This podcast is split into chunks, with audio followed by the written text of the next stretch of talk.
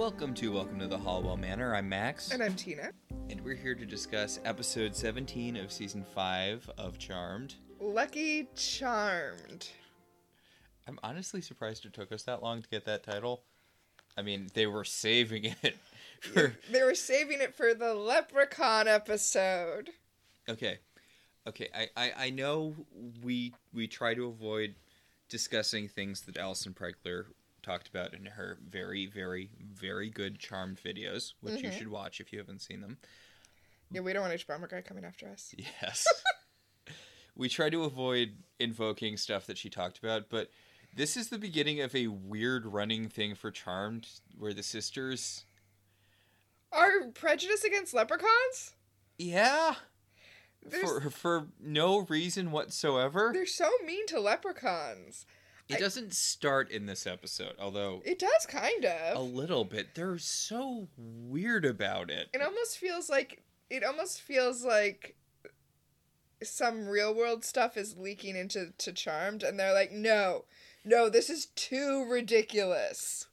You know what it kind of reminds me of? What? in True Blood when Sookie finds out that her deal is that she's half fairy and she's like, that's fucking That is so stupid. Yeah. Yeah. Okay, so we watched the trailer for this one. We're trying to be better about that. And the thing is, the trailer usually chooses the stupidest, like most comedic B plot thing and makes it seem like the main plot of the episode. But Ex- the A plot is the stupid comedic thing. Yeah, so they're in this very weird middle ground where they're not playing it for comedy as much as they could for some reason. I don't know. No, know. I mean they were. Well, at the beginning there, the beginning starts it like it's going to be a dramatic one. The, the charmed ones have run out of luck, but luckily there's some lucky friends that they're lucky to make. Okay, so I didn't see it that way. I saw it as super misleading because they were like, after a string of bad luck, the charmed ones meet some lucky friends, and I'm like, um, I'm sorry, trailer guy, but opposite. Their bad luck starts when the leprechauns start dying because of their incompetence at protecting the leprechauns. To be fair, they do better at protecting the leprechauns than they did the Sandmen, where they found out about it when there was only one left, and then they didn't save him, and then the episode just didn't resolve that at all. Like, San Francisco was on fire because people no longer had dreams to sort out their issues, so they were bringing out their issues in real life. And, like, they didn't find, they didn't make more Sandmen at the end of that episode. They're just like, eh, we killed the guy who's responsible for killing all the Sandmen. Good enough. It's true, it's true. There still are leprechauns. Although I will Who point- else would they discriminate against for the rest of the show for no reason? Right. I do want to point out though that early on in the episode, the leprechauns are like, "Well, we're just going to leave this realm and go to another realm where we don't have to deal with this demon trying to kill us." And one of the other leprechauns is like, "No, but if we leave, then the humans will have no luck." And the other leprechauns are like, "Fuck the humans." And they decide to stay because the charmed ones are going to help them. They could have left and survived. So every leprechaun who dies from that point on, it is on the charmed ones Hmm. because they were convinced to stay by the charmed ones so that humans wouldn't have to deal with having bad luck all the time. I do like the fact that in Charmed, the ecosystem is kind of reliant on magic. Like it's it's mentioned in the the day the magic died that like I think it was gnomes or pixies or something. They're the reason that flowers exist, which means like if there weren't these magical creatures, everyone on Earth would be dead. Like in B movie. like in B movie. It's weird because this this is a really this is a classic charmed episode except there are no sexy costumes. Yes. Okay, I'm gonna say something super nerdy right now, and then we're gonna move on with me saying the nerdiest thing ever. Okay. Okay. Uh, back in college, when I was playing in a changeling LARP, I played a Clurichaun, which is the changeling version of leprechauns. That's, by the way, changeling LARP. That's what you do if you're too nerdy to even do like a vampire LARP. Just FYI. Wow. Yep. Yep. Wow. All right. Okay, so let's talk about this episode for real. I mean, we have been, but let let's get into the meat and potatoes of it. So when we started, let's get into the cabbage and potatoes of it. Ugh. Okay, okay. So can I say how much I love this opening sequence? Okay. Like mostly how it resolves, but Phoebe. Yes, yes, I adore the way this episode, this this opening resolves. So Phoebe has worn her worst hat on this date. Oh, okay. No, listen, I listen. mean, it's not a bad hat. Hats aren't bad. What people choose to do with them is bad. Hats aren't fashion crimes. People are fashion criminals. Okay, it's it's a flat cap. It's a flat cap that she's wearing at a jaunty angle, which is not what you're supposed to do with a flat cap. I mean, this would be perfectly fine if like she was in a girl group.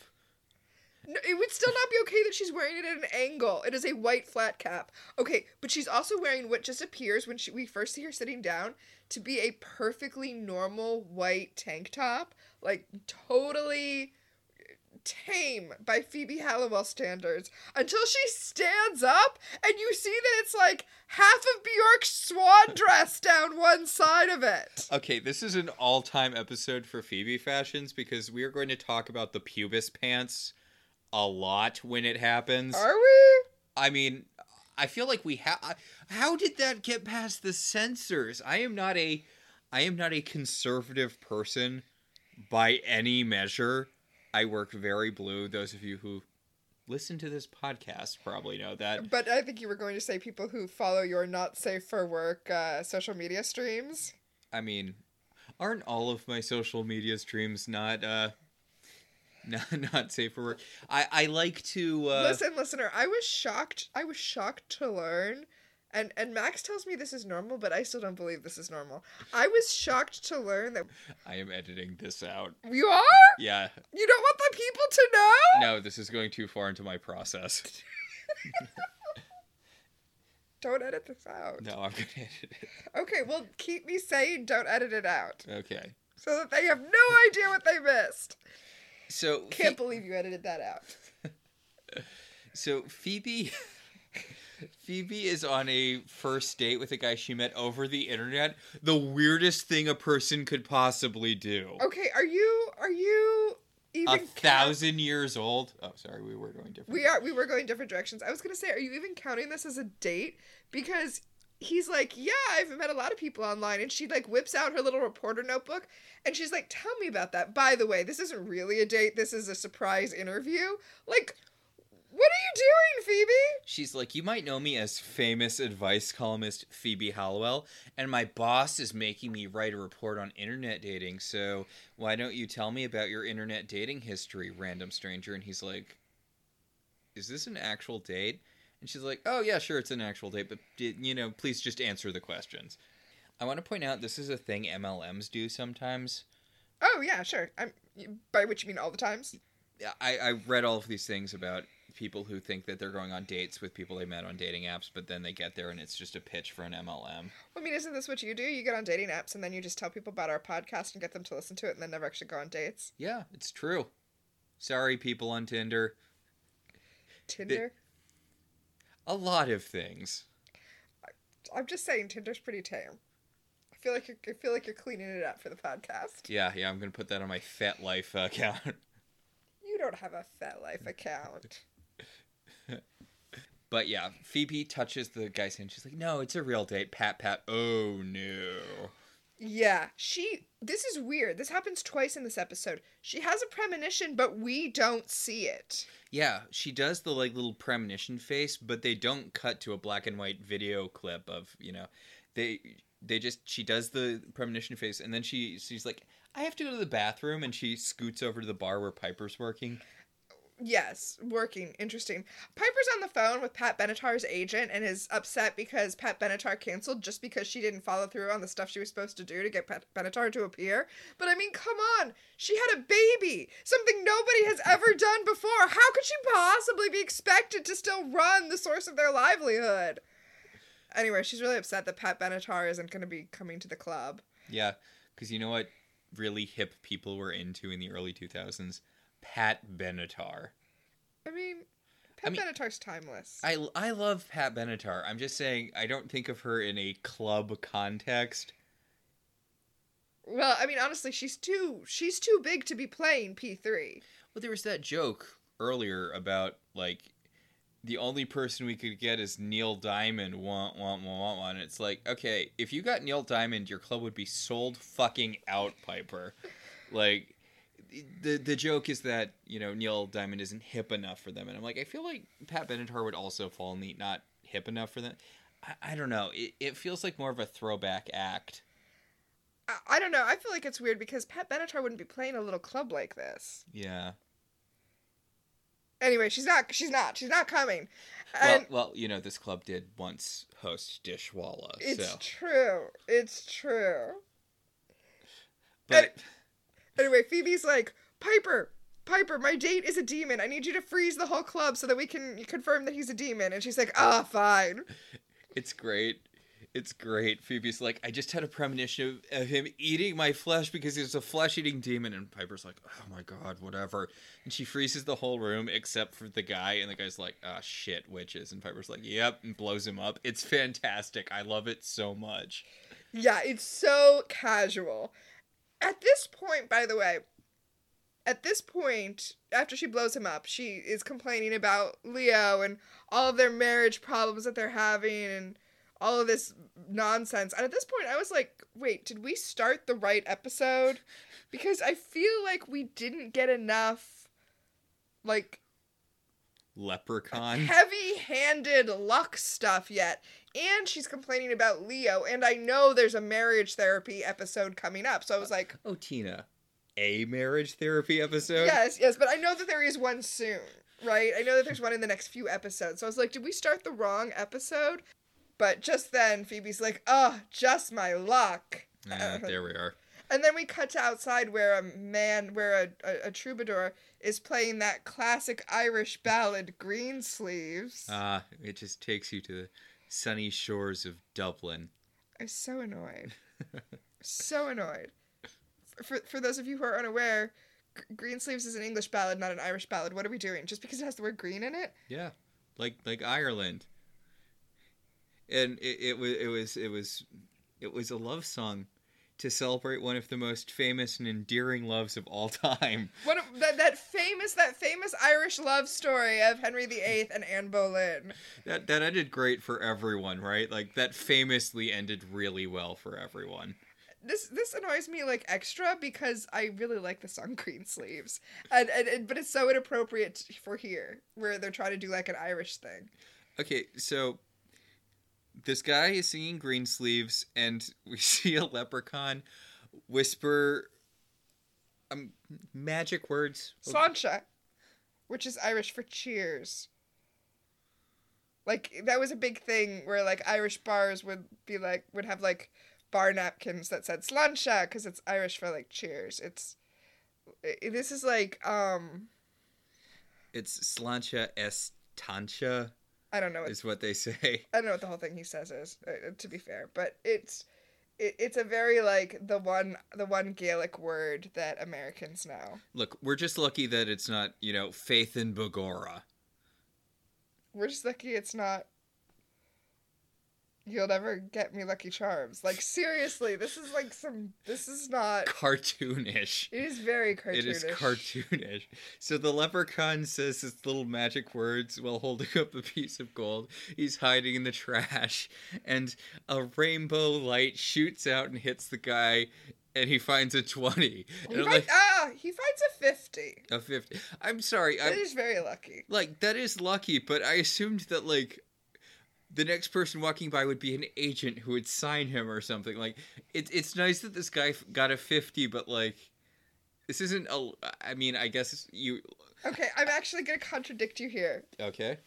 we learn we learn in this episode that okay so first of all the gold is luck which i, I kind of like that i kind of like that the gold is luck and it Yeah, it's it's phys- it's physical luck. yeah and he like and the, the leprechauns like sprinkle a little bit around and God, this is just the Sandman episode all over again. yes but but the luck it just like kickstarts the luck you can get a streak going if you like lean into it like if you you can basically catch a wave of luck like a surfer. So the fifty dollars is just the little bit of luck, and if this guy has like the right mental fortitude or whatever, he'll be able to surf on it until he has an agent. Okay. Honestly, this is one of the things I do like about Charmed in general. Like the fact that literally every facet of every single person's life is controlled by a series of mystical forces isn't great. It's kind of a creepy concept. But we saw this in the Cupid episode too. The fact is that all of these things just you don't have to worry. It's not a free will issue. Like they're not you know, the course of your life is not going to be altered like the it's leprechauns just a little nudge. it's just a little nudge like with the cupids when we had the cupid episode earlier like they will push you in the right direction but whether or not your life changes depends on your own action still like Yes. like the universe is helping you out but it's not going or to hindering you. or hindering you but at the end of the day you're still responsible for everything that happens to you which is nice Hey, do you remember back in season one when there was the episode where it was like, oh no, this person has bad luck, and also she's Irish? What a twist! yeah No bad things have ever happened to the Irish. god I'm just saying. I Oh, just was was that not a was that not a specific Clone High? Nothing bad ever happens to the Kennedys reference. I just I just want to say Which, speaking of Irish, I just want to track how far we've come, right? From an episode where a person who was Irish had very bad luck and that was like what we were dealing with. they wrote a newspaper article about this woman who had bad luck, even though she was Irish. Yeah, okay, but but my point is it was like mystical bad luck, right? And now we've gone all the way to actual physical leprechauns. Like this is this is how flanderized the show has become. I want to point out in that episode, the reason she had bad luck was because a Darklighter was trying to get her to kill herself so she wouldn't become a White Lighter. Yes. Which there used to be a lot of different kinds of Darklighter, but I think it might be a good thing that the show has become less interested in Darklighters as it's gone on. Mm-hmm. So, this leprechaun is attacked by a demon who. Steals his luck. Okay. Okay, they, they they they establish very firmly that this guy is some minor ass demon. Uh-huh. How has this never happened before? How has no if this guy is not a big deal and we're led to believe that he's not, why hasn't any other small demon gone after it? like that seems like a good way to make a name for yourself, right? Yeah, he he's able to take the leprechaun's luck, right? He's able to kill him and take all of the luck. He is not a powerful demon. He doesn't have any sort of thing to give him an advantage over the leprechauns. Like, yeah, it's never really addressed. Yeah, like he's he's stronger than they are, and he's got this like fire touch thing, but Oh my god, I can't believe it. I thought I was just gonna say it and then be done with it. yeah. What? What? So back when I was in the Changeling LARP, okay. We decided we decided it would be fun to bring in werewolves and the way world of darkness is set up you can have all of the different fantasy types interacting right fairies vampires werewolves Yeah, Vampires the Masquerade, Mage the Ascension, uh Werewolf the moon Mooning.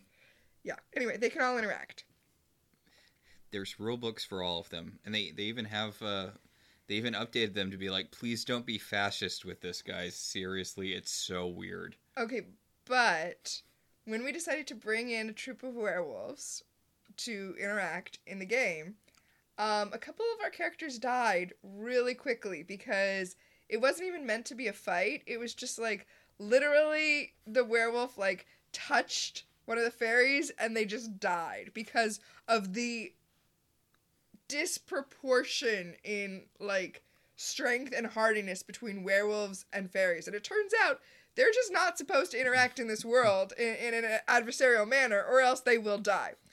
And um i think that might be what's happening here. I mean, I guess. The leprechauns like leprechauns are a race of fairy right? They're a race of fae hmm And I think the idea is that you don't mess with them. Why would you? And then if you try to, they just you they just they're like tissue paper. Mm. I mean, I guess the reason you wouldn't is because if the rest of the leprechauns had their shit together, they would just show up and give this guy all of the bad luck ever, a thing that's established they can do, Mhm. until he accidentally fell on his own, like, fire over and over again. But that's not what they do. Instead, they decide they're going to rely on the charmed ones. Yeah, which there's a turning point later in the episode where there's a speech that convinces them that they can just use their powers on the guy who's trying to kill them, which I guess just didn't occur to them before this, which uh, okay. I sure, why not? It's like, uh, it's like in the Avatar The Last Airbender movie, as opposed to the TV show. In the TV show, it makes sense because they're specifically on a metal ship, but in the movie, all of the Earthbenders are imprisoned in like just a just a place, and and they need Katara and Aang to show up and be like, "Hey guys, can't you just bend this Earth?" As opposed to in the TV show where it makes sense because they're on a ship, Yeah, they're on a metal ship in the middle of the ocean, so there's no, you know, Earth to bend. earth to bend. They can't for those of you who are unfamiliar with Avatar the Last Airbender, they can't control the earth through dancing, which is what bending is. I mean, depending on what country you're from, you can do it with different stuff. Like there, there's an air nation and a fire nation and a water nation. Anyway, this is we're, we're not here to talk about Avatar. We're here to talk about Phoebe's god awful pants. I mean, the whole outfit is a nightmare. Like it's this weird super midriff bearing These are low, low rise jeans. Okay. Okay, so the top is like this weird evil witch schoolmarm thing that shows off her entire lower torso. It's like from the bottom of the boobs up, it's a pilgrim top, but then there's nothing below the boobs. Yeah, and there's nothing until her pants, which start basically halfway around her pubic bone. Like she has a very visible tattoo over her mom's pubes, which is I'm sorry to keep talking about this, but these pants are nuts to me. How is this on television? When Gen Z is like, when Gen Z is like, why, why did millennials not want to wear low rise jeans anymore? They need to understand this was the low rise jean that was around back then. Like, I, I, I am flabbergasted by these pants. Please tell me you're doing them for your Phoebe. Uh, Oh yeah, I'll definitely I'll definitely do this outfit for my Phoebe doll. Yeah, totally. I mean, honestly, whole episode is just fantastic outfits I from will Phoebe. I will definitely be doing the half of the Bjork dress before I do this outfit, but I will do this. I'll get to this outfit. But Alyssa Milano did 10 million sit-ups, and she wants you to know about it. I mean, I hate to say this, but it was the style of the time. It was. There's a very. If you if you read Teen Titans or any superhero book featuring teenagers, there was a lot of very unfortunate midriff situation. Look at early 2000 Supergirl. Look at her. Or look at Britney Spears. Yeah. Yeah. Okay, that I was not as distracted by this as you were because I was too distracted by what's going on in the plot. I guess that's not distracted. I guess that's what we're supposed to be focused on. But You're distracted by the plot. So I am annoyed by the plot, is what I am. Because Phoebe is bitching about her job. And Piper says, Didn't your boss just give you a raise? And she says, Yeah, but that was just a bribe for me to not quit. And I'm like, Yeah, Phoebe, that's what a salary is. yeah. It's the money that your job gives you so that you do the job. She is so annoyed at having to write an article for the newspaper that she works at. Okay, you know what? I don't work at the job that I used to work at anymore, so I'm gonna I'm gonna say I'm gonna tell this story. Okay. Okay, we. I, I used to be in a job where we took a lot of money in. Okay, Mm-hmm. and one of the things that they were talking to us about was what we had to do if we received certain amounts of money in in various forms that indicated that it might be being laundered. Okay? If you receive it probably wasn't being laundered through us, but th- there are regulations, there are, there are federal regulations about if you receive money in certain forms, you, you have to fill out this paperwork just to kind of so the money is tracked so that people can't launder it. Okay? Mm, okay. So that we're, we're, we're being we're, we're getting training on those forms and being told when this happens, you know, you're going to get this alert on the computer because we just got a new system installed. You're going to get this alert on the computer. It's going to keep track for you. You don't have to like keep it in your head. when you get this alert, this is the form you have to fill out for for taxes, for tax reasons, for for the government. And one of my coworkers goes, "Ah, that's not my job," and I'm like, "It literally is. Like." That's literally a very important part of your job. We are receiving money and following federal regulations to make sure that that money is legit is like literally our job. That's what Phoebe's doing right now. She's like, ah, I can't believe I have to write an article. Okay, so considering how like obsessive Phoebe is over her career, it's weird how whenever anyone actually asks her to do her job, she gets very very upset about it. Like normally she's all about doing her job until the second someone asks her to do it.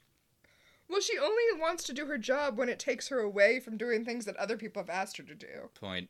She's she's she's basically the Mary Margaret of this show. She's Phoebe Phoebe quite contrary. It, it's not as it's not as melodic with her, but that's what she is. Anyway, Paige comes in to get slut shamed. Yeah, after Phoebe establishes what her plot is going to be this episode, her boss is making her write an article about internet dating, and she just doesn't understand how people could possibly find love over the internet. Which, oh my god, Phoebe, I, I, I was unaware you had traveled here from the 1950s. Well, I mean, she she traveled here from 2001. It, it's I, I know it was I a mean, different not time. to like not to like preview, but that is gonna be my time freeze. Yes, I know.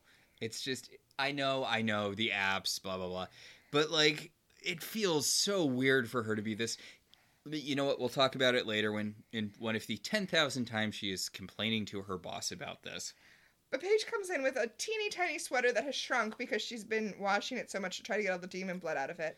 And she's like, "Look what happened to my sweater! It's like a tiny doll-sized sweater now." And Piper, very very unconcerned, is like, "You've worn smaller tops than that." Oh my God, Piper! I mean, not wrong, but yes.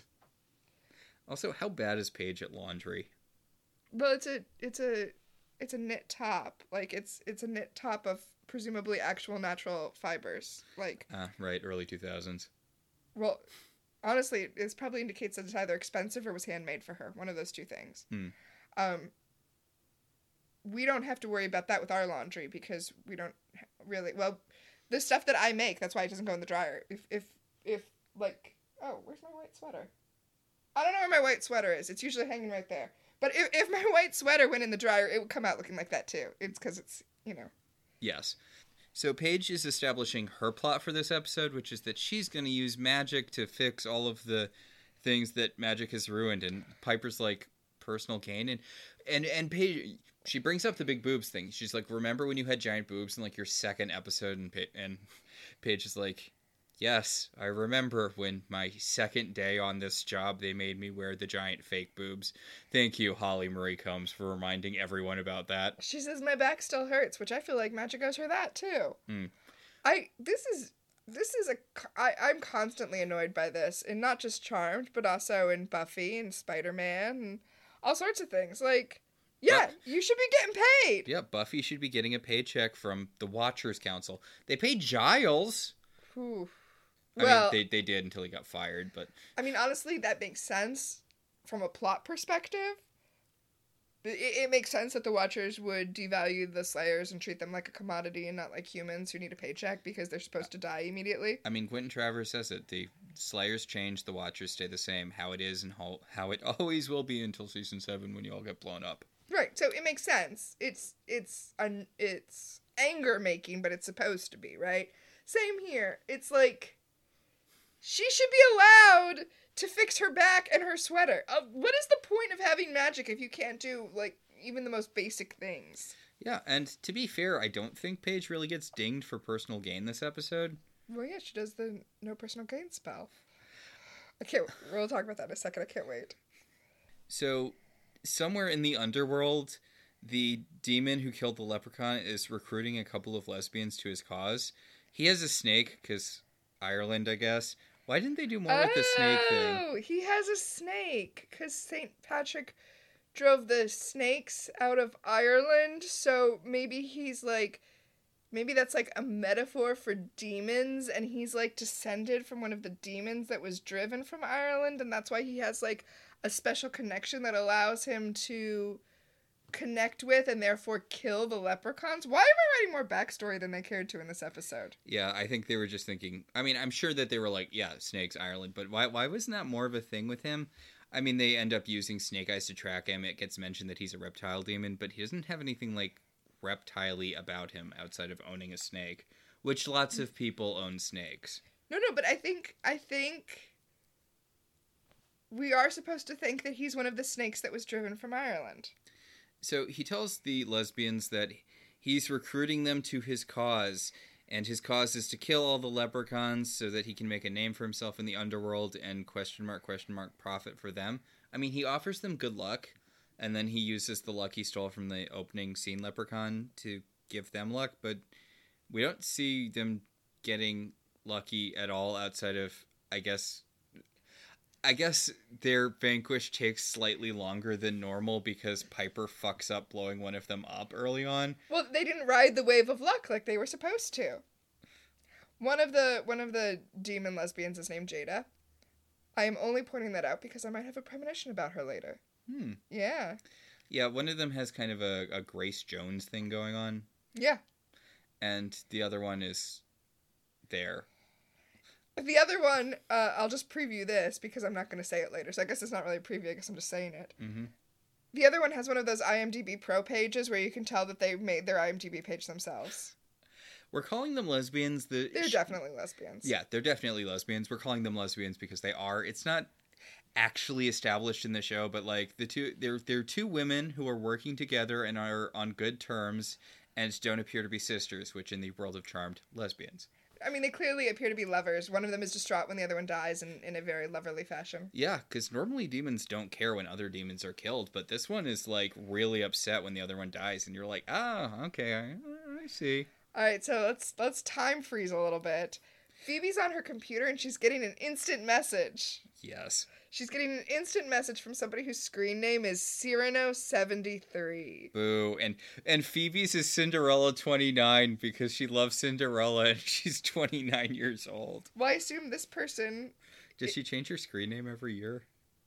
See, Cyrano73 gets it, right? I assume 73 is the year he was born. Yeah. Yeah. Yeah. But no, But she's not 29, though. maybe she's always 29. I mean, she should be younger than She's that. She's younger than 29. We've done the math on this before, but like I think we're supposed to assume that Phoebe is older now than she would because she was barely tw- she was very recently 21 in season 1. So theoretically she should be, you know, like she should be 26. 26 or 27 at the most. Yeah. But I, I guess they felt like they need to bump her up a little bit age wise when they introduced Paige, right? Or maybe this 29 is not supposed to be her age and she just really likes the number 29. I mean, maybe. Maybe there were 28 other women who like Cinderella more than her on this uh, instant messaging app. That must be it. Anyway, Cyrano sent her a love poem, and she's like, Oh, I loved your love poem. It made my day. Lies. I don't know. I mean, maybe it's just because I'm not a big poetry guy, but I feel like if someone writes poetry for you, it's something you like tolerate. Like when somebody plays guitar at you. Yeah, like the person pa- playing guitar at you is not Jason Mraz. The person you writing poems for you is not Pablo Neruda. I'm just saying that these are skills that you will you you will you will pay for a professional to do them at you. You will tolerate it if a loved one does it towards you. I'm not that I'm not saying that people can't like if if you have a loved one who writes you poetry and you like it, I'm I'm not judging you. I'm just saying you're very lucky because poetry is hard. People don't think poetry is hard, but it is. Maybe he did just forward her a poem though. I'm I assume that or maybe he tapped into the fact that Phoebe writes terrible poetry herself and that's why they're vibing so much. Yes, of course. Of course that's what it is. He's oh. like, "Hey Phoebe, hey Phoebe. No magic block, magic door unlock." She's like, "God damn, man, that's some good ass poetry." All right, so her assistant comes in with the article she wrote about online dating, and it is redlined to hell. And she's like, ah, he dares edit me? Why would my editor edit me? I also noticed, though, that he didn't like the title she picked out, but usually uh, the reporters don't choose the article titles. That's usually done at the editing phase. Yeah, I know that because of the many, many times Twitter has gotten mad at someone for the title of a a misleading title of an article, which the person is almost never responsible for. Anyway, she storms into Jason Dean's office and is like, "How dare you edit my article?" I can't believe she's wearing this outfit to work.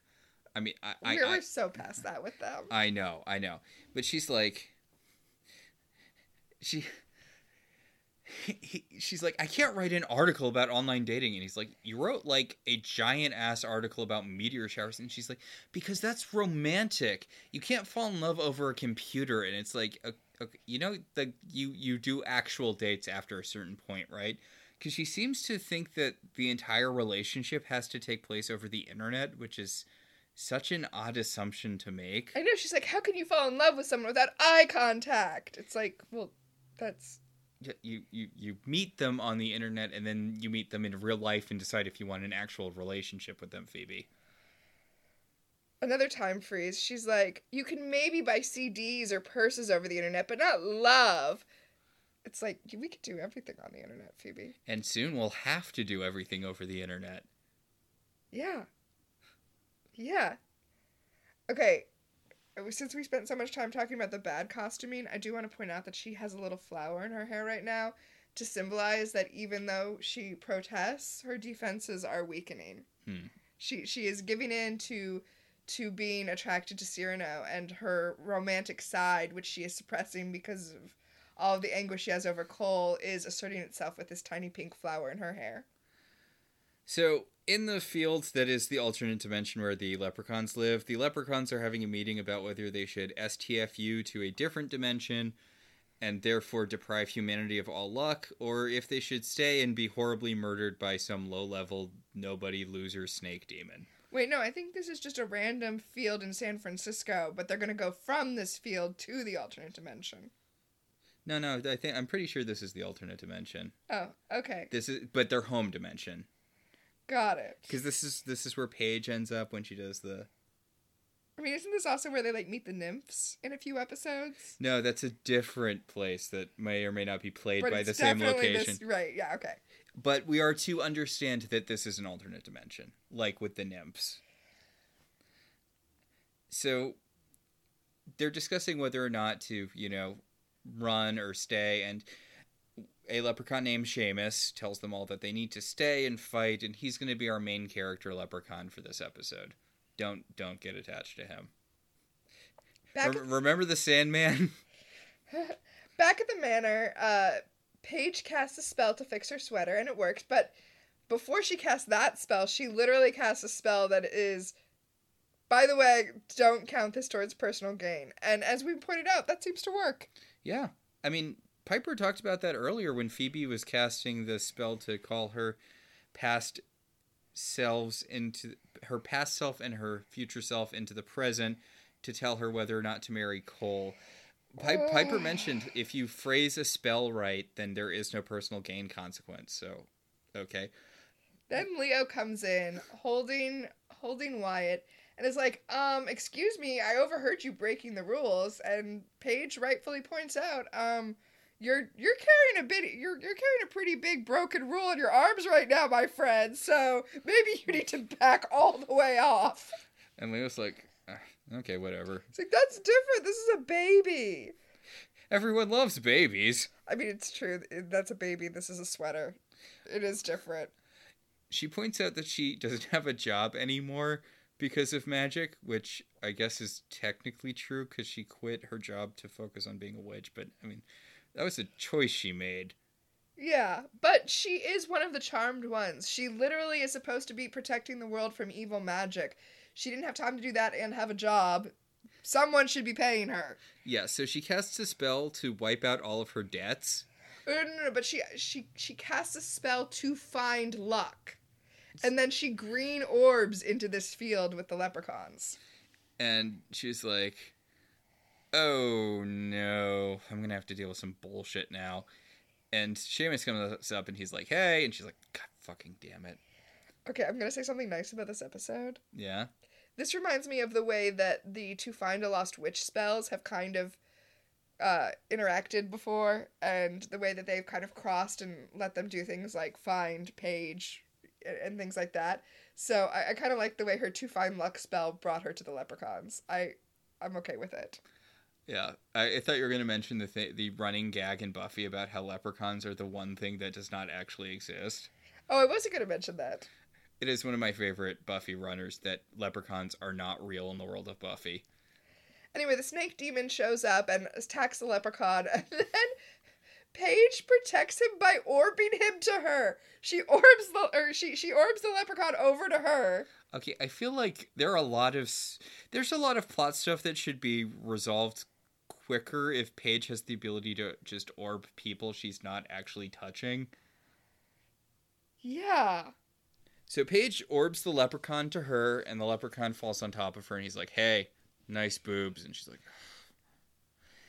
and the the demon falls on his face after the leprechaun's orbed out of uh, out of his hands, and Seamus is like, "We have to get away. There's no time for you to orb. I'm going to open a rainbow sky portal. Yeah, he uses You- a shillelagh to cast a rainbow, How is this faster than orbing?" and then they ride the rainbow back to Earth. And also, there's I mean, a pot of gold at the end of it, and the pot of gold is luck. Okay. I guess if they're in another dimension, it would make more sense to travel via his thing than uh, Yeah, orbing. yeah. There you go. There you go. You fixed it. Okay. Because I know orbing can take you across dimensional barriers or whatever. But we we specifically know she didn't orb to this dimension. She was brought there by the leprechaun magic. So, Yeah. Okay. So you know what? I, I, I accept this premise. all right. So we you need the shillelagh and you the special rainbow portal to get to this dimension. yes.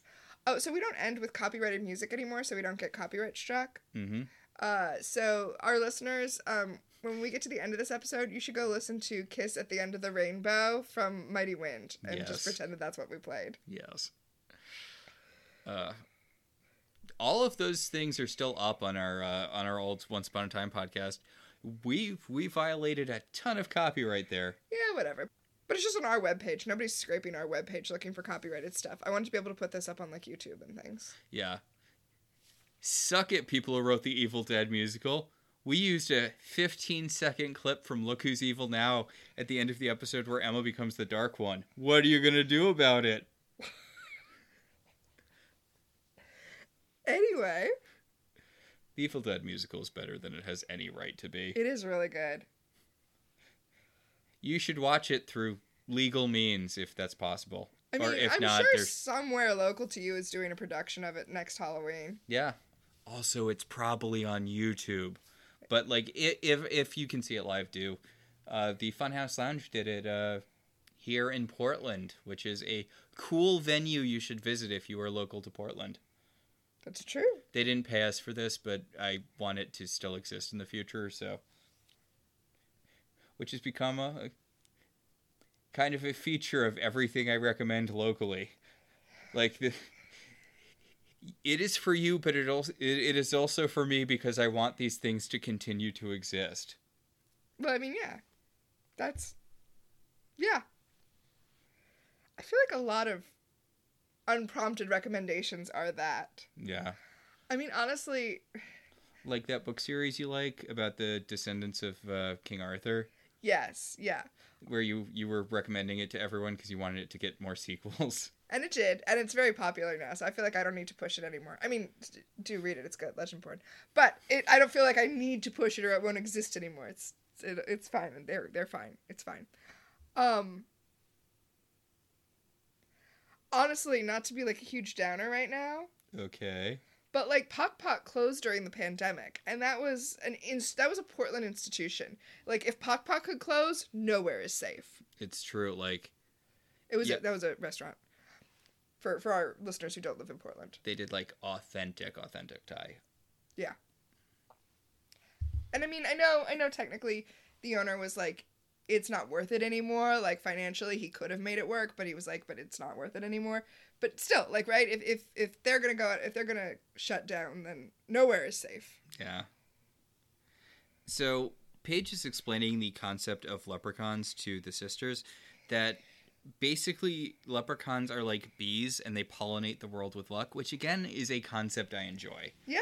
I, I like the fact that there are all of these metaphysical forces that are just kept flowing by magical creatures. Yeah. He also explains what I was saying, which is that like they give just a little bit of luck, and then the person builds a, a streak of luck. And Piper's like, I noticed that you're saying luck, but not necessarily good luck. If you give out bad luck, wouldn't that make you evil? And Seamus speed jupes over to her, and he's like, hey, bad luck is arguably better for people because it forces you to rely on, you know, your innate talents. Having to overcome things builds character. Okay, boomer. Yes. But the point is, like, fighting through bad luck can make you a stronger person. So, bad luck isn't necessarily a bad thing.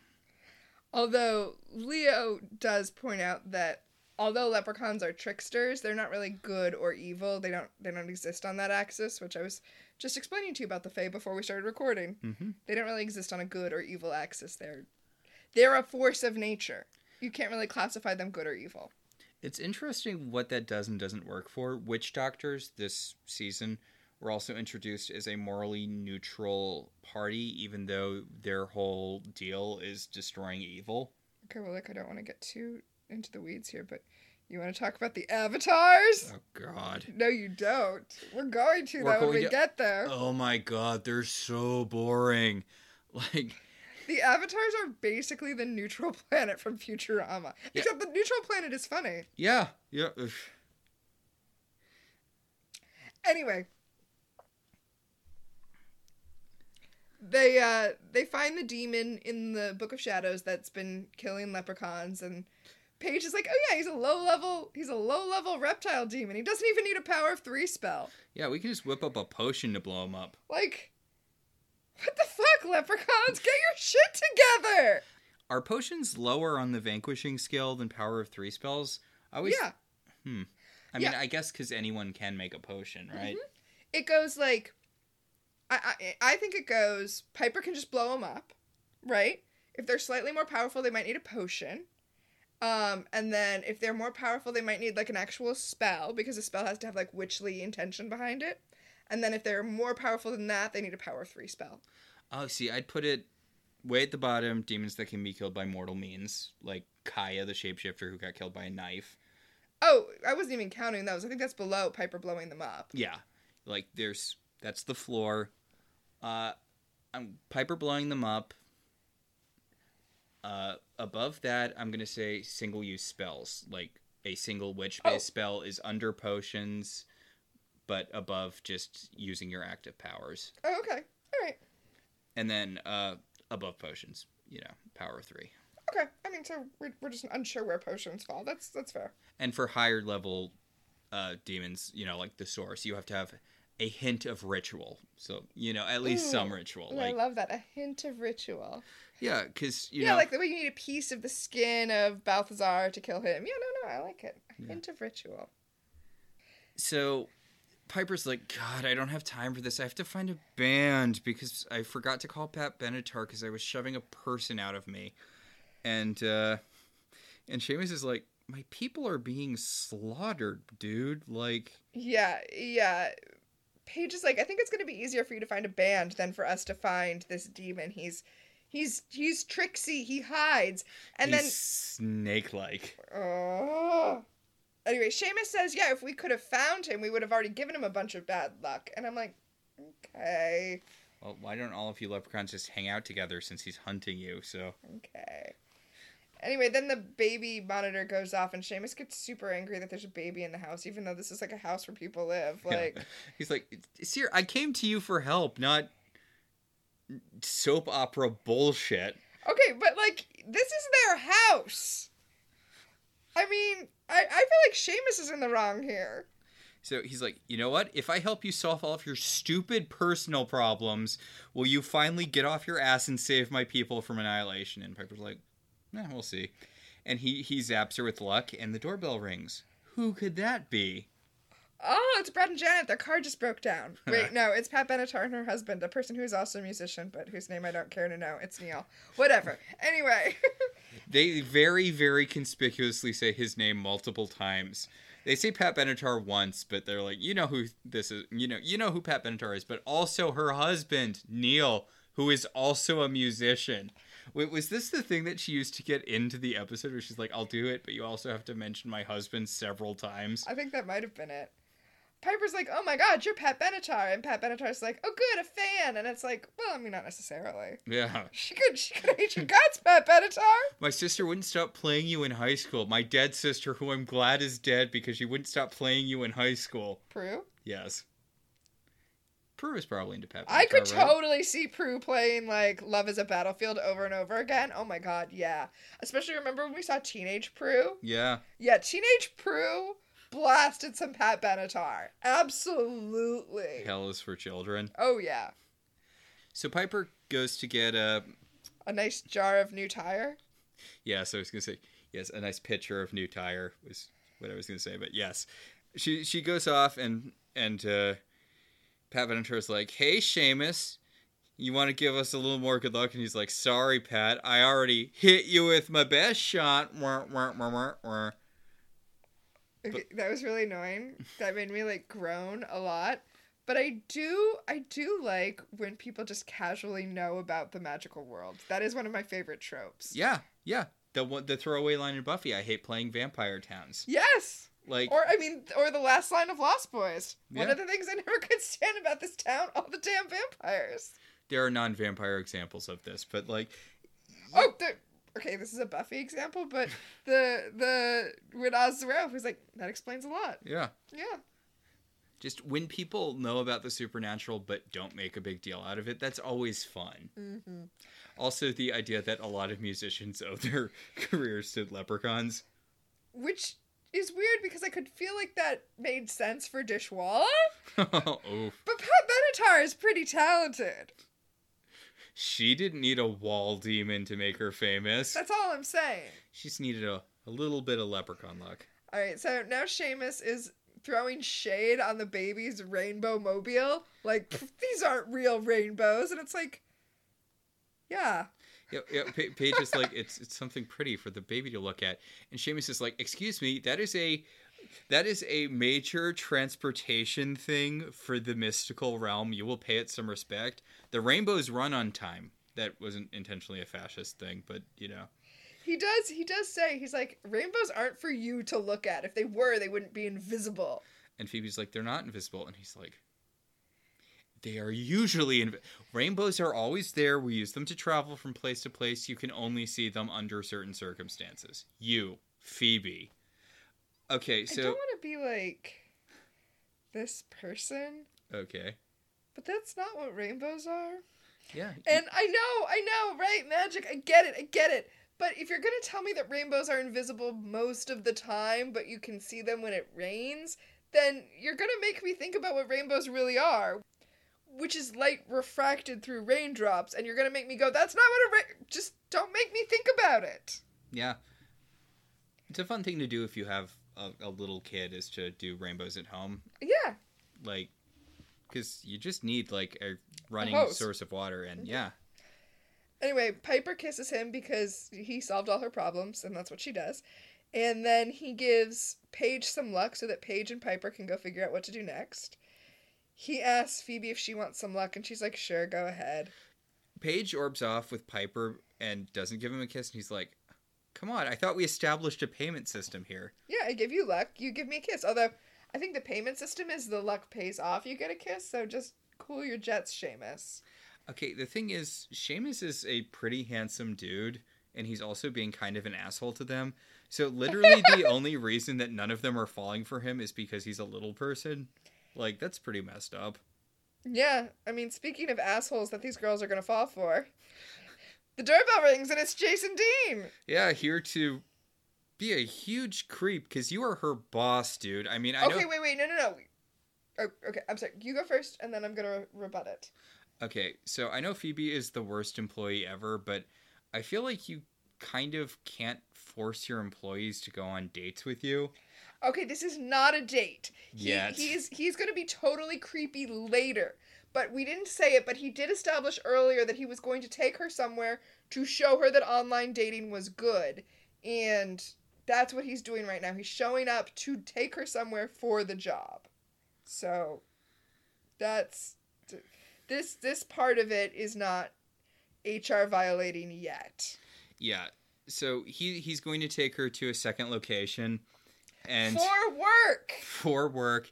And uh, Phoebe's like I can't. My cousin is in town. And Seamus walks up and uh, she's like my distant cousin. And it's like you can have a cousin who's a little person Phoebe. It's that's a normal thing. People people are related to other people. That's how the world works. But her her boss is like, "Well, I was going to just impose in your free time, but I guess if you have family over and you're having family issues," and Seamus is like, "Nah, go for it." Is it free time though? Because I feel like this is the middle of the workday in the middle of the week. Actually, you know what? Fair.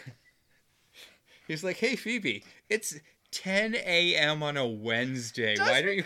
Just because Phoebe never goes into the office does not mean it's her free time. Seamus does tell her, and uh, and he told Piper and Paige this as well before they orbed away, that the way the luck works, the bigger the chance you take, the more luck you will get. So Phoebe's got to go take a chance on Jason Dean, and Piper and Paige apparently have to take a chance in Vegas, which is where they orbed to. Yeah. Piper's like, "Why are we here?" And Paige's like, "You have to make your own luck by taking risks." by playing at the craps table apparently Yeah, and I'm building up luck by doing something that's inherently probability based and allows me to make a lot of big decisions in a short period of time, which is some very good rationalization on Paige's part. Anyway she's making lots of money playing playing craps An older cowboy is hitting on her. yep yep maybe they're in atlantic city not vegas Yeah, I, I, yeah, probably. Although I don't know, like, huh? vegas makes more I mean i guess you can orb anywhere vegas makes more sense but man it seems like a lot of these people are dressed like cowboys not just the one that's hitting on her which makes me think that they're in atlantic city Is that a Jersey thing, dressing like cowboys? i mean it feels more atlantic city than vegas Yeah, that's a weird number of people dressed like cowboys. right there's a lot of people dressed like cowboys I just noticed the main cowboy guy, but Yeah, there are several cowboys in this shot. So Paige ends up losing all of her money on snake eyes, and Piper's like, "Wait, that's the ingredient we need in our magical potion that we need to vanquish the demon." And the cow- main cowboy who's sitting on Paige is like, "What?" And Piper's like, "None of your fucking business, dude. She does try to cover, and it's like, you don't have to cover. Like, Who cares?" who cares? He like, who gives a shit what this random ass casino cowboy thinks? So, back in San Francisco, Jason Dean takes Phoebe to a bar where, at 12 o'clock on a Tuesday, where a bunch of couples are all hooked up and canoodling. Yeah, there's a couple of blonde people very conspicuously making out in the foreground. All these couples are making out. This is like PDA Central right now. Yeah, and Phoebe's like, "Why did you take me to a sex club in the middle of the day?" And he's like, "This isn't a sex club. This is a real life club for the internet dating service I own." To give people a safe environment to meet the people they met on. I'm sorry, is Okay, he going to do Fyre Fest? Wait, what? Because remember the thing the Fyre Fest guys thing before was Magnises, where the okay, whole selling Magnises is not at all like what this is. I think this is a great idea. well, the whole selling point of Magnises was if you signed up for the credit card, you got to use the penthouse. Yeah, that's And this is- totally that is that is so different from this. Okay, back. Ga- gather gather round, Gen Z. Gather round. And, ah. as an elder millennial, let me tell you, back in the day when you met people online, there was a lot of like nervousness about meeting up in person. Honestly, there still is, but it there was a lot more paranoia about meeting people from the internet than there is now because it was a lot less normal. So the idea that he has this dating site and that his dating site also specifically rents out a bar like one night a month so that you know you can meet in a safe neutral space that is for 2001. That's genius. Hmm. I think that's a really great idea. It seems like you would have to have a lot of money for this to work, though, and be tied to one specific location, dating app wise. Yeah, sure, but Whatever. It's a TV show. Yeah. Oh my god, I saw this guy complaining on Twitter, which it's one of those things where you're like, oh, you're probably like 20 and this is why. But this guy was complaining about Grindr. He's like, they should shut down Grindr because, you know, people keep getting assaulted on grind, you know, with people they met on Grindr, and like it's clearly this really dangerous thing. Like, uh, it, hookup apps are inherently dangerous, and it's like, okay, the thing is, hooking up is inherently dangerous. yeah, it's not on Grindr that people keep getting assaulted from people they meet. I was gonna say over the internet, but in general, the fact of the matter is dating is extremely dangerous. I guess that kind of ties back to your point. But like Yeah. but like the way to get around that isn't banning dating apps. I mean, you just have to be smart with it. You have to have somebody who you're checking in with, who, you know, you need to have your I'm not murdered buddy that you check in with. And then you need to be safe about meeting in a public space the first time. And, like, at, at some point, it's just a vibe check. Like, yeah, there, there's inherent risk in dating strangers. There just is. Yeah, which, and someone someone pointed out they're they're like, look, the fact of the matter, they they they basically said what we just said, like you know, look, dating is inherently a dangerous act. The internet doesn't change that. And someone else is like, uh, but what your comment doesn't account for is the difference in power dynamics. And I'm like, what does that have to do with any like a? What does that have Wait, to how do? is there a difference in power dynamics? Well, they were- they were like with with older people, you know, with older guys, and I didn't respond because one of my Because old old people never leave the house. We just sit around on the internet all day. Like you can't meet an old person at a bar. well, a I don't think their point was based in literally any logic. Which fair. Like you can't have an argument with someone who's coming from a a place that makes honest to god no sense but i wanted to respond but i didn't with do you remember that there was an exchange with someone complaining like they got the uh, special bonus pack of doom 3 or whatever where like if you pre-order it you get all of the amazing weapons right off the bat and they're like uh, this game is too easy because i got all of the amazing weapons right off the bat and the developer responded with you choose the buttons you push because Yeah. if you don't want to use the amazing weapons and therefore have a harder game experience don't use the amazing weapons like like uh, on Grindr like on every dating app in existence you can choose the ages of the people who see your profile and whose profiles you see Mm-hmm. so granted people can lie but like people... I've got wild news for you about the real world too. yeah, like there's no age-based power dynamic imbalance on Grindr unless you want there to be one. Right, it's just like in the real world. Yeah. Um, God, well, some people are just too online. I, this is giving me very like that that person who a few months ago was talking about how anybody under five foot three is minor coded and Oh therefore should not be uh, involved in sexual relations. Yeah, if you're dating someone under five foot three, it means you're attracted to It's a red minors, flag. which, dear lord, Some people are some, just too online. some people are too online. We we, sh- we we sound like boomers now because I feel like I feel like we're running the risk of ascribing like a couple of way way out of touch things to a whole generation. We are not doing that. I want to be clear about that. But we are also on the pro internet dating thing. Yeah. Like, it's a perfectly valid way to meet people. Yeah. How else are you gonna meet people? Go out and talk to people like a psychopath. So yeah, I mean, we got introduced at a party, yeah. and I feel like I feel like we do not go to a lot of parties now. Like it is going to parties is exhausting. To be fair, we also have a child, but It's true. That's true.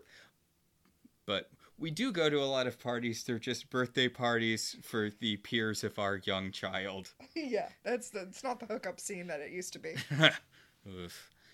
But yes, Jason. No, I mean it's it's not the hookup scene that the parties we used to go to were. oh, I thought you meant for like our parents' generation or our grandparents' generation. No, no, no, no. I meant I meant it's not it's not the it's not the kind of hookup scene of the parties we used to go to.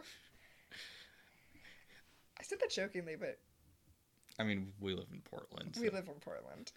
So anyway, Jason Dean is very patiently explaining to Phoebe that you can in fact have a relationship with someone you met over the internet and she's like, "Huh?"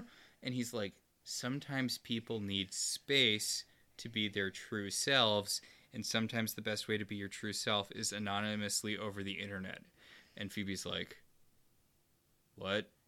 And he's like, "You remember in season 3 with the, the the episode with the video dating you had no issues with video dating but for some reason online dating is a bridge too far for you I know this was my uh, time freeze back then. never a real thing I mean, it was. It was a very, very tiny real thing that TV shows just loved to do episodes about. I. It's kind of charming in that way. The, much the same way that we all thought quicksand was going to be a bigger deal than it actually is. yes Or the Bermuda Triangle. mm. Anyway, back at the manor, the sisters have gotten some snake eyes because it turns out this is going to be the way to scry for the reptile demon. They're going to do a spell with the snake eyes to scry for the demon. I don't know. It's going to work, I guess. yeah and paige is pouting because she had to lose all of their money for them to get the information that snake eyes is the ingredient they needed and piper's like yeah you have to work for stuff like if there's anything I've learned in my five years of being a witch, it's that magic will kick you in the ass over and over and over again until you want to die. I mean, by the way, since we since we ragged on uh, Phoebe's outfit so much, I just want to say I really like what Paige is wearing. I think it's cute. It's like a rose pink shirt with with like cute dark pink patterned pants, and just the cut of the shirt with its like big bell sleeves. It's it's a good look for her. Just want to throw that out there. I mean, as long as we're throwing out compliments, I want to say how much I like Piper's shirt. Like Piper always has, or at least usually has more simple outfits, and this this is also a simple one. It's like this long sleeve red shirt that's got this kind of I don't know priest collar. I don't know what you call those. I mean, it's it's it's a V-neck, but it's it's it's like a kind of it's almost squared off. Yeah. Yeah, well, I wouldn't call it a V-neck exactly because there's like a separation of the collar and the, but it looks really nice, and she she's paired it with a pair of olive pants and an off-center belt. The whole the whole look is really good. Yeah, it is. So Seamus takes them back to his realm to try to kill the snake demon, and, And that the snake demon immediately knocks them all out and kills Seamus. Then he Seamus has has opened a, a, a rainbow bridge trying to get away, and the snake demon jumps on the rainbow bridge. So now Seamus is dead. The sisters all wake up. The snake demon has taken the rainbow bridge back to the leprechaun realm. Things are just even more fucked up than they were before. This is what I'm saying. The leprechauns should have just left us to our own devices and gone off because lots of leprechauns are dead now. Yeah. Yeah. Like I get it. Seamus was trying to get them to fight back, except not really. Like his thing was they should find they should get help. He didn't really say fight back, which ends up being the solution, but whatever. Uh and, and this guy has been macro dosing on luck, which Seamus did point out earlier in the episode. The pendulum tends to swing back the other way. Mm-hmm. And so, yeah, I said he knocked the sisters out. No, they got hit by lightning because he's so lucky hmm that they got hit by lightning. Now they're on like a wave of bad luck. So when they go back to the manor, Paige just falls over and she's like, "Oh no, bad luck." Electricity starts sparking. Things are bad. They tell Leo to take Wyatt back to the elders, even though the elders have said not to do that. And they're like, "Fuck it! Do they want us to save the world or not?" Okay, this is a this is a nice thing for Leo because Piper, as soon as she realizes what's happening with the bad luck, immediately hands him the baby and she's like, "Get Wyatt out of here. I don't want him to get caught in the crossfire." And Leo's like, "Fine, I'll take him back to the elders." And they're like, "Aren't you not supposed to go back to the elders?" He's like, "Fuck them," Yeah. which is a nice moment for Leo. It's a and it, it does kind of curtail nicely with his thing with Paige. When they were Yeah, where he was talking about the rules. yeah. So, uh, the demon guy summons the lesbians, which And by the way, he's just clutching. He's just clutching the uh, the pot of luck to himself now. yeah, and he's like, "You owe me," and they're like, "For what? Like you you gave us luck earlier in the episode, but we haven't really seen anything that we've done with the luck." And uh, he's like, "Look, I just gave the charmed ones a bunch of bad luck, so they're super vulnerable now." And I want you to, uh, you know, kill them for me. And the smart lesbian is like, why don't you just kill them yourself? And he's like, because I'm the main bad guy in the episode. He does point out that they've probably already researched him at this point and have a vanquish ready for him, whereas they have no idea that these women are coming. That is true. Yeah, And he's going to give them a bunch of luck beforehand so they can wipe out the sisters. yeah. So at the manor, the potion Piper was working on to kill the snake guy is on fire. She tries to put it out, but the fire extinguisher malfunctions. She ends up putting the fire out, but breaking a bunch of plates in the process. Everything is going to shit. Um, Paige has been rummaging around and come back with a horseshoe and a rabbit's foot to counter the luck, and also a charm bracelet, which And a four leaf clover and some salt to throw over her shoulders. okay, So what, what, what, whatever works, Paige, whatever works. Yeah, Piper's like, yeah, that's great. Where's Phoebe? And then we get the worst falling down the stairs ADR. Alyssa Milano is like, ah, except with less affect than that. yeah, they come around to the living room, and she's at the bottom of the stairs where she has just fallen. And she is. The reason she fell is because she was messing around with her sidekick, um, sending texts to Cyrano 70. Was it 73? yeah. Cyrano 73. She got a page from him. Okay, I mean, is that bad luck? Or maybe don't be on your phone when you're walking down the stairs. Well, she's like, you said that we have to make our own luck. So I'm going to accept a date with this guy, and Piper's, you know, you you make luck by taking risks. So I'm going to go on a date with this guy, and Piper's like, going on a date with a guy you click with is taking risk, and Phoebe's like, it is for me because I've given up on love. Which, oh my god, This is smart though because Seamus gave her the shot of luck too, and hers hasn't manifested yet, so she hasn't like used that luck yet. which he did point out before he got murdered. Yeah.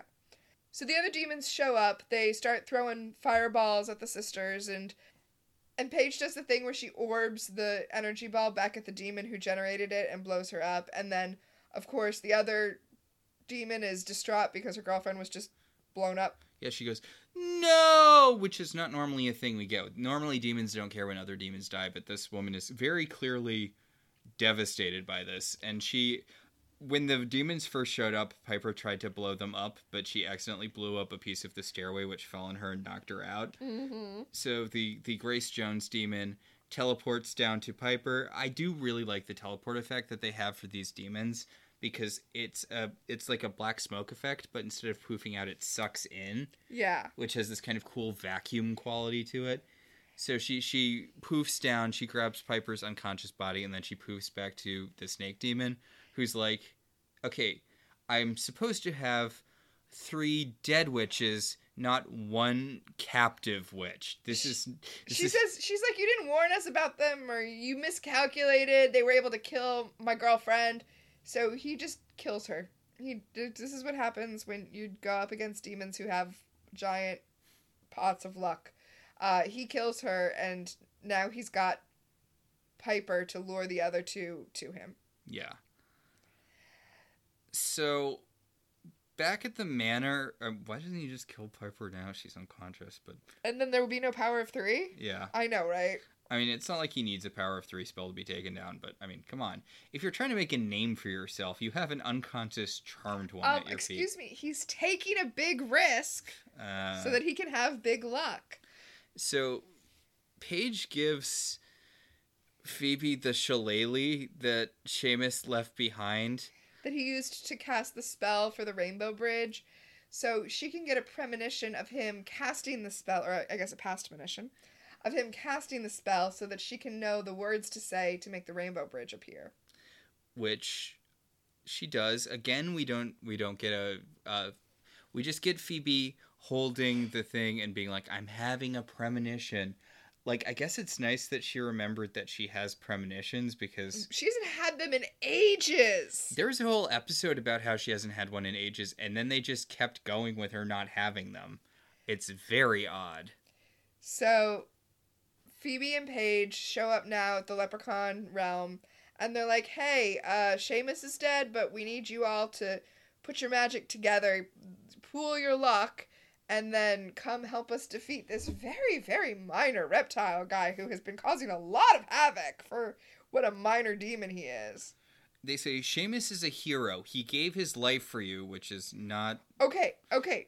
Can, can we can we back up here? She says he was a hero. He didn't see you all as leprechauns. He saw you as giants. And it's like, I'm sorry.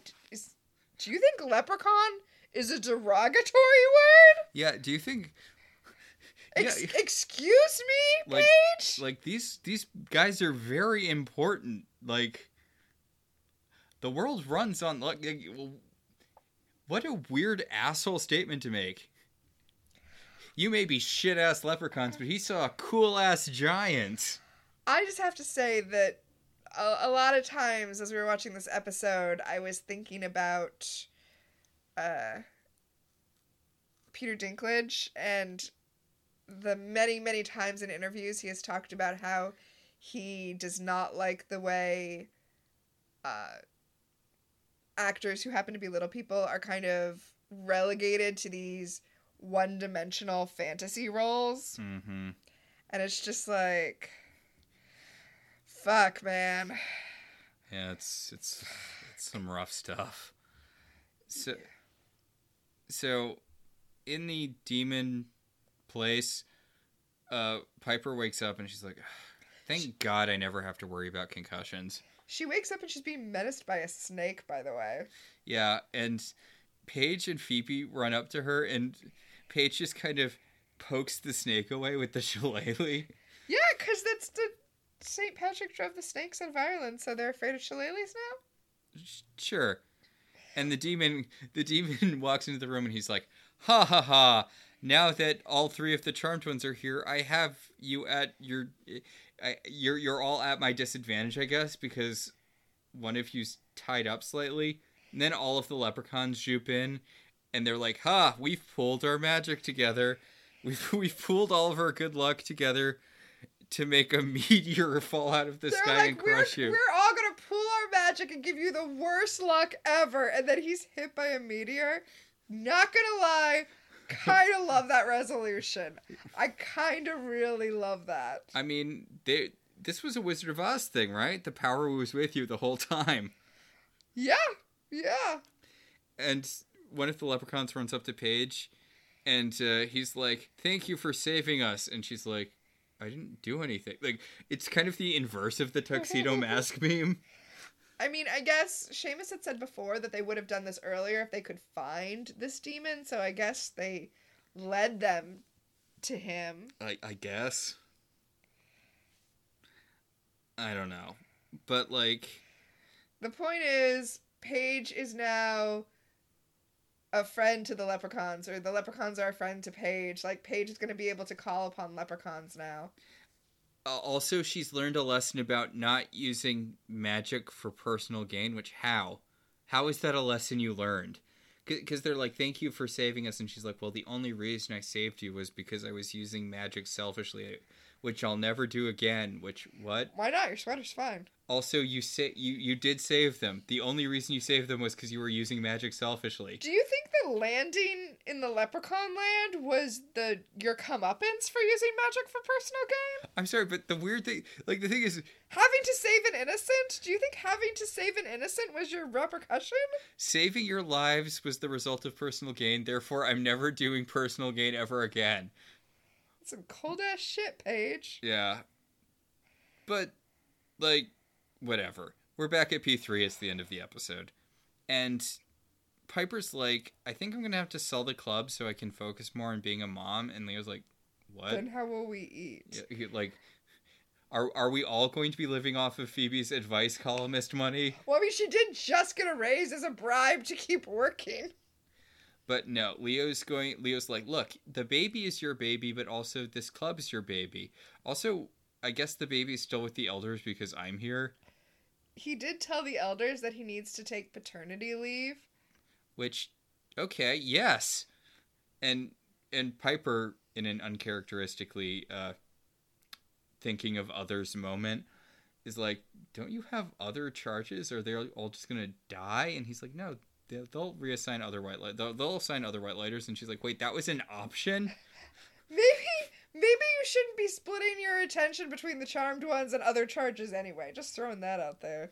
But also, like, I, I know we mentioned it so much, but every time Leo's shot with a dark lighter arrow and, you know, is dying and one of the charmed ones needs to switch powers with him so that they can save him, they could have just sent another guy the whole time. Yup. Anyway, Pat Benatar performs. And it's it's one of her A-list songs, which I was not expecting. Yeah, you thought it was gonna be like a C tier song. Yeah. I mean, it's not.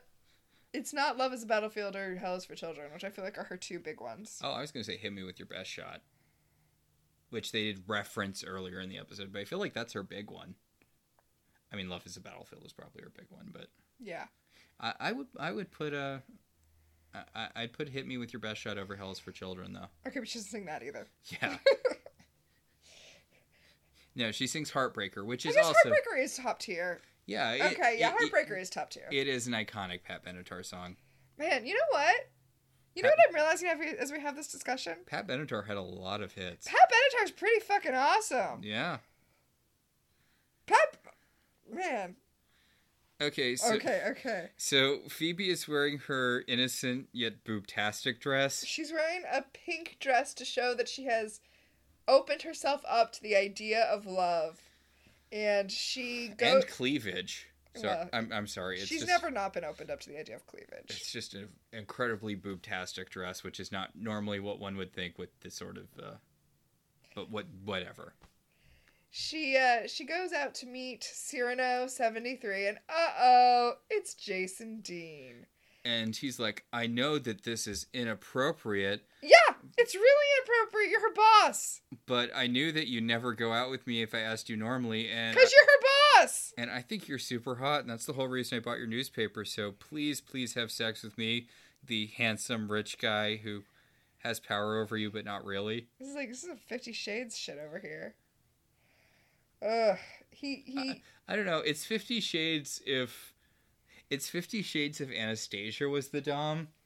oh, I was just thinking about how he bought the publishing. Yeah, how he bought the whole publishing house Yeah. so that he could be her boss, so that he could promote her. Yeah, but it's like if he did that so that you know she could come into his office and castigate him whenever she wanted. Uh, he's like, hey, I promise if you turn me down, there won't be any repercussions for you at work. Like it, it's already it's already an inappropriate power dynamic. Yeah, whatever. She dated the last guy who bought the newspaper for her. Th- This feels weirdly like a redo because they did kind of just ignore that that happened. Yeah, like this is just the Eric Prince plot over again, which I think we mentioned last time, but We did. but it is so. Also, weird note to end the episode on with her being like, "Eh, okay, I'll date my boss." I mean, she's opening herself up to love. Eric Dane's an attractive man. He's McSteamy. He's mixed squashed by an airplane. Well, I mean that's not fair. Lots of people get squashed by airplanes on Grey's Anatomy. Why anyone would work at Grey Sloan Memorial Hospital Uh, or whatever it was in the show before Grace Yeah, Sloan got killed. yeah, he's he's he's he's Sloan. It's Grey Sloan Memorial because he dies. God. Spoiler for Grey's Anatomy, and also her sister. Okay, was was McDreamy not high profile enough for them to name the hospital after him when he died? Yeah, I guess not. Also, if they're naming the hospital after people who died in it, should, or doctors from it who died, shouldn't it just have a thousand names? Because whenever you tell me any any about any character from Grey's Anatomy, it always ends with "and then he, she, or they died a gruesome and horrible death." It's not inaccurate. Man, I love Grey's Anatomy. Thank God Sandra O oh got out of there before it became the bloodbath it was. I, I guess Katherine Heigl's character just like went insane and ripped all of her hair and teeth out and ran into the wild. So Yeah, it's pretty accurate. I guess that's better than the uh, guy who was dragged behind the bus. He was hit. Well, yeah, I guess he was. You're, no, no, no. He was hit by a bus and then dragged by it. He wasn't just dragged by a bus. Okay, listen, George's death is traumatic, okay? Yeah, well, Next week we're going to be talking about Cat House. The Peacock description is Phoebe and Paige are sent back in time to relive moments from Piper and Leo's past. See, you're right. what I we the, it is the marriage counselor episode. And also, could this possibly be Kit Watch 2024? When's the next episode coming out? Two weeks from now. I think it'll still be 2023. All right. So yeah, Kit Watch 2023. You thought that was over with. You thought Kit was done. No, we have one more Kit episode. Is this the last Kit episode? Yes, the episode where we find out that Kit was rewarded for her good job as a familiar by being turned human. Oh, that happens in this episode? Yeah. Oh! Spoilers. Yes, spoilers. Okay. So I think, Also, it's a clip show.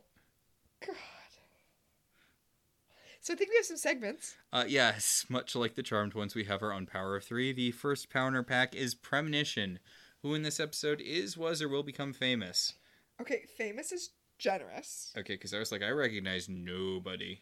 I mean, you know, I pointed out Olivia. Uh, yes. The woman who wrote her own IMDb. Uh, No, uh, the one that the um uh Phina Oruche, um uh Jada, ah, and I, I the, think, the Grace Jones looking. and I Uh, think I just gave it away by what I just said because I didn't say Jada. I said another name. oh. I said Olivia. oh my god, from Buffy? Yes. Oh my god, that was Giles' girlfriend who wisely decided that Sunnydale was too fucking weird and noped out. Yep. I do like that they made it feel like Olivia was going to be a big character, but then she found out about monsters and immediately like like she has the conversation with Giles where he's like, Is it too scary? And she's like, It might be, we'll see. And then we never see her again. And it's like, yeah, no, she's like, fuck it. I saw a I saw one of the gentlemen and I was out Yep. Oh, she does show up in the in the dream sequence. uh, yes. Oh sorry. Go She also shows up in the new uh, Audible original, The Slayers. Oh. in in the alternate universe because in the alternate universe where cordelia is the slayer giles actually does stop being a watcher uh early enough that olivia stays with him and they get married Huh. yeah Hmm. so she shows up there Okay, I want to give that a chance, but like between the Slayers book and a lot of the comics, I just I feel over multiverse out with Buffy. Like it's a well they go to so much for uh for I- other stuff and it's like I just it's it's too much. okay it makes sense though because the whole point of it was they wanted justice for tara and cordelia right? And they're dead so multiverse it is. I enjoyed it but there were several times as i was listening to it where i was like oh max would have been really annoyed by this.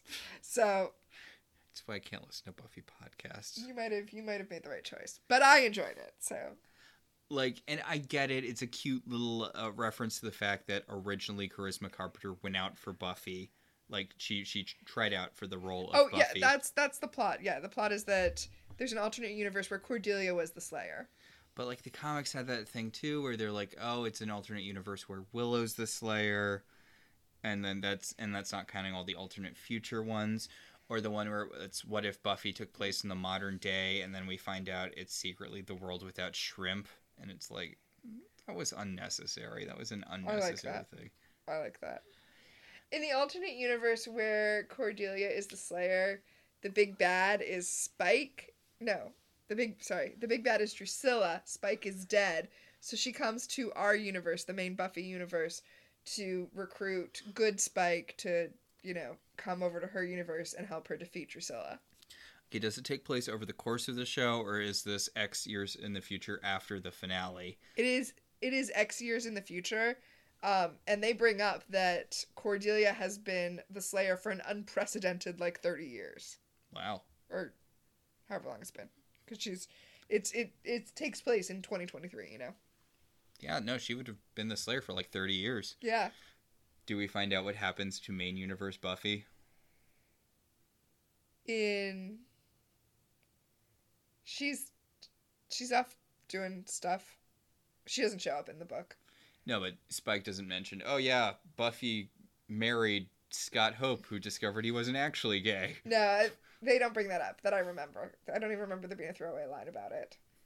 I guess Spike survived the end of Angel in this universe. Then, I know he did in the comics too, but I'm assuming the comics aren't canon to uh, Comics are canon. to the Slayers audiobook. Yeah. Do they reference stuff that happened in the comics? No, I just assumed they were canon. I mean, is it like that the thing major- the all- majority the majority of Slayers takes place in the Cordelia universe, so they don't we don't worry too much about the continuity of, of our universe. Okay, so that will bring us to the second Power in our Pack, Time Freeze. What specifically dated this episode? Uh, the whole argument about internet dating. Online dating and instant messaging. yes. Phoebe using a pager. Yeah. God.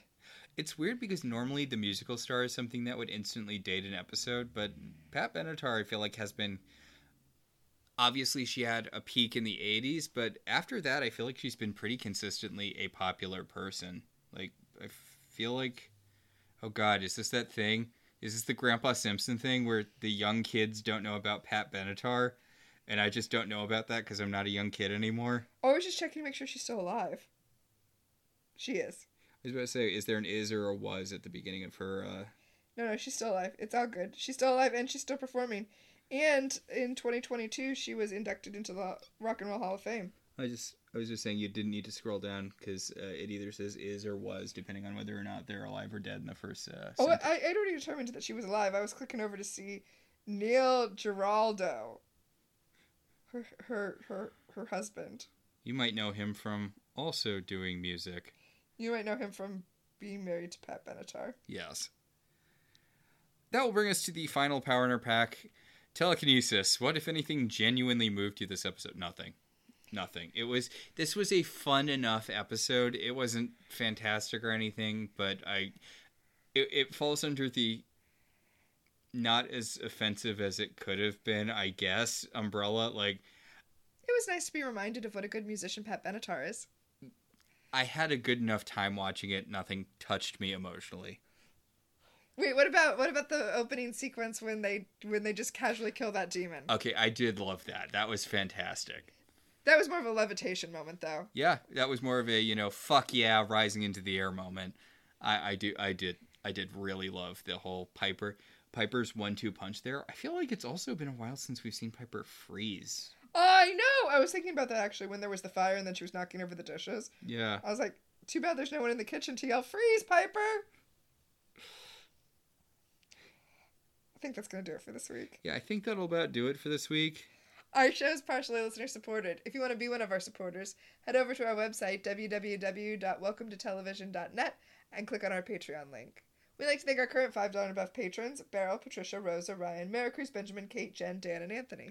If you'd like to support the show in other ways, you could always rate and review us on Apple Podcasts. It helps other people find the show. If you want to talk about this episode or any episode or any episode of any television show, you can tweet at us at I Love TV Zines or you can email us at I Love Television Zines at gmail.com or pretty soon I'll get us on Blue Sky. So until next time, I'm Max, And I'm Tina. and this has been Welcome to the Halliwell Manor.